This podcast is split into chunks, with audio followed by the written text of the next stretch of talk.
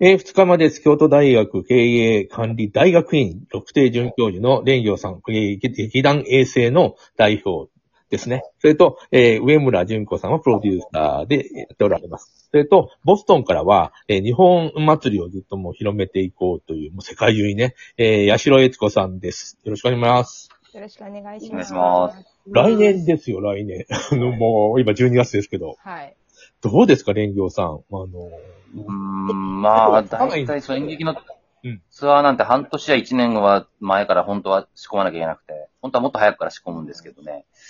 うん、それがなかなかできないので、はい。ここはもう、うん、コロナには困ってますね。うん。ボストンの大学なんかと連携できると、なんかすんなり、決まってしまえばすんなりいきそうですよね。まあそうですね。はい。半年1年あれば、はい。やっぱりデュコーのよりでしょうか？もう海外に行くなら受講のよりで、まあそうですね。一番見てもらいたいし、はい、それで行けるといいなと思ってますけど。はい。八代さん、あの、来年何をしようとか、もう、もう半年後ぐらいの計画はどんどん立ってるんですか？いや、もうこ、この状況なので、で、また、アメリカが、あの、接種率が、あの、ワクチンの接種率がなかなか上がらないんで、どうなるのかね、本当に、日本は割と接種率が上がってるので、はい、ほとんどの人が受けてらっしゃるような状況なので、収束がなんとなく見え、なんとなく見えるような感じがするじゃないですか。今のところはちょっと落ち着いてる。そうですね。そうですね。で、上がったとしてもやはり皆さん打ってらっしゃるんで、そうそう重症化しないのかなっていう気はするんですけど、アメリカの場合は一体どうなるのかしらっていう、ちょっとクエスチョンマークが、点々点たくさんついちゃうので、あまり、マスクは皆さんしてるんですか？えっと、え、一応、外ではね、皆さんしないんですが、中ではしないんですかああ、なるほど。外ではしないですね。で中では皆さんするようにはしてるんですが、地域性もあるみたいで、ボストンなんか皆さんやるんですけれども、やっぱり南の方とか、それから真ん中の方の state に行くとやってない人がすごく多い様子なんです。うん、なるほどな。そうなるとちょっとね、どうなのかなと思って先があまり見えてない感じなので、もう私の頭の中はオンラインですね。はいはいはいはい。あの、会員制っていうか、チケット制で、あの、枠組みだけをして、まあ、人数制限をして、その中で密にならないような形でできるものがあるといいなっていう。うん、なるほど、なるほど。演劇界はどうですか？日本の。割と公演やれてるんですか？蓮京さん。どうですか皆さん。最近はでもなんかコロナ感染者出て中止になりましたみたいなことは、ああまり、一時ほどは聞かなくなりましたね。だいぶできるようにはなってきましたが、うん、まあそのコロナの間で、まあ活動をやめて、やめてしまった人たちみたいなのもいるので、その人とか、あるいはまあ少なくともその経済的に、だったりスケジュール的にしんどくなってる人たちが、なかなかその、コロナ、感染が収まったところで、ちょっと再開するのがしんどいっていうような状況とかは、あるのかなと思いますが。大体劇、うん、劇団員は経済的にしんどいが続いてるからね。そう、もともと、もともとしんどい状況で、まあ、それこそ、なんか、まあ、飲食店とかが閉まったらそれでアルバイトもできないだったりとか、うん、演劇の収入だけではなく、トータルの収入の問題があって、なんかこう演劇活動してる、することがまず難しくなるっていうこととかもあるし、その演劇を作る作業自体も場所がなくてできないだったりとかっていうことがあったので、まあそこからさ改めて再開するっていうところの、なんか、まあ継続するより多分、一回止まってしまったものを再始動させるのってすごいいいパワーがいるものだと思うので、うん、うん、そそういうところが、あるかなとは思いますね。なそこら辺がどういうふうに立ち直っていくのかっていうのが、ここの先の数年の頑張りどころじゃない、になっちゃうんだろうなと思ってます。うん、はいはいはいはい。演劇を使ったワークショップみたいのもよくやってらっしゃるんだけど、それも、はい、ややれやれなくなって蓮行さん、どうですかね？えっとね、影響は相当強く受けてますね。で、あの、学校がまず、その、特に小中学校が外部から来たゲストを受け入れるっていうのに対して、まあ、なかなか難しいっていうのがあって、なんでそれもオンライン化してたりとか、学校まで行ったけど、視聴覚室に、あの、俳優が入って、そこから Zoom で教室つなぐとか。それはちょっと違うものになっちゃう、そういうことをしてますね。で、あの、あ、そうだ、そのし、あの、資金調達のための、あの、クラウドファンディングやってるんで、ちょっとせっかくラジオだし、言おう。はい。あの、ツイッターでハッシュタグ、あの、スクール、カタカナでスクールに、えー、1ST でファーストですね。で、カタカナでペンギンで、はい。あの、検索してもらうと、あの、出てきますんで、はい。ぜひとも、あの、まずチェックだけお願いします、皆さん。はい。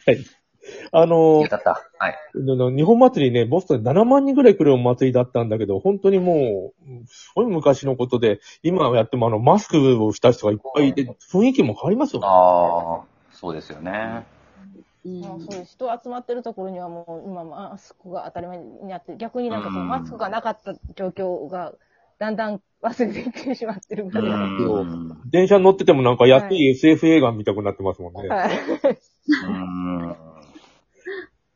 ボボストンどうなんですか？もうあんまりマスクがして、さっきほど言ったしてる人はしてるって感じなんだけど、日本ほどなんかしてないんですかね？うん、あの、私、外で、あの、マスクをしていて、まあ、ボストンじゃないんですけど、ナンダケット島で外でマスクをしていたら、うん、島の人たちに、あなたワクチン打ってないの？って言われて。ああ、なるほど、なるほど。あ、そういうことなのね、と思って、島ではマスクを外して歩いてて、あの、部屋っていうか、お店の中とかに入るときには、室内に入るときにはマスクをしてっていう感じだったんですけど。はいはいはいはい。うん、外では知ってる人が少ない感じ日本だとほとんど外でもみんなしてますもんね。いや、外でしてますよね。車の中一人でなんか乗って運転してる人がしてたら何なんだろうと思うから。はいはい。すごいね。メガネ曇るのにと思って。あれ？が過剰なんじゃない？と思いますね。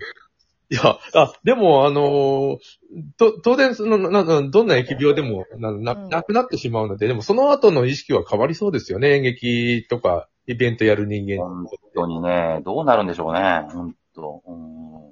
うん。なんか、マスクの習慣はなんか残ってしまいそうな感じもしますね。はいはいはい、はい。まあ、もともとそれこそ、あの、花粉症の時期とか、わりかしマスクをするっていうことが、なんかポピュラーな日本人。うん、日本人はポピュラーな感じがあると思うので。あの、で、まあ、特にそれこそ、演劇、演劇やってる人とかは、その、喉を守るために、普段からマスクをするとかっていう人もいたので、なんか、マスクをするっていうことに関しては、なんか、もともとポピュラーだったのかなという気がします。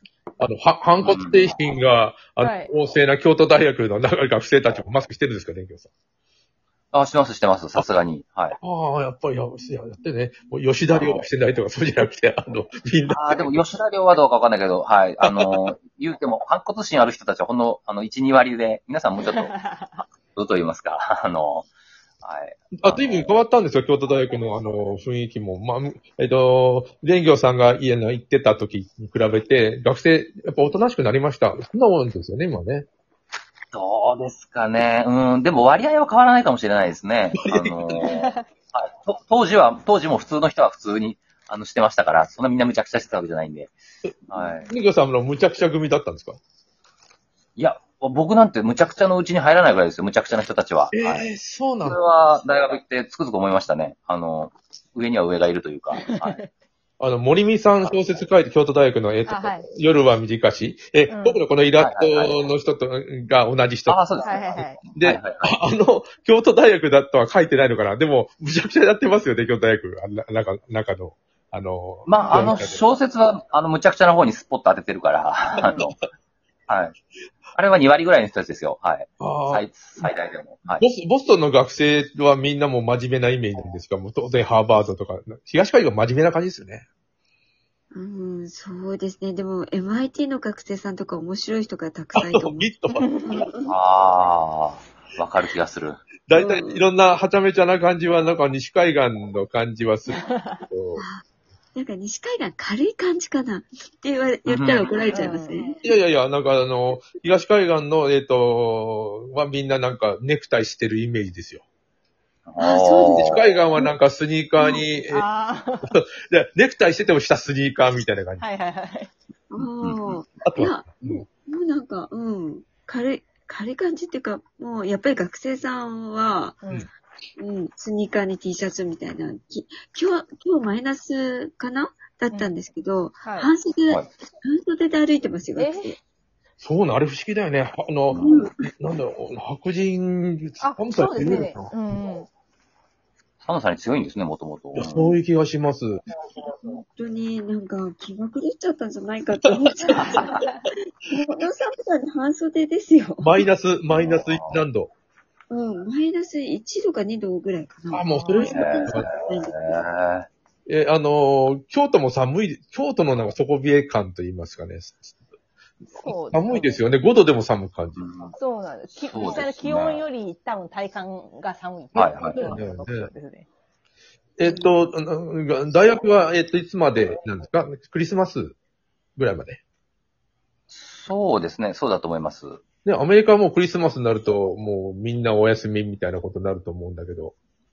うん。あの、学生がもうお休みになってるかな？うん、うん、うん。はいはい。お休みになって、うん、で、でも、あの、寂しいことにクリスマスはお休みなんですけど、うん、新年がもう2日からなんですよ。ほああ、そっかそっか。あんまり新年っていうのを意識してないんですね。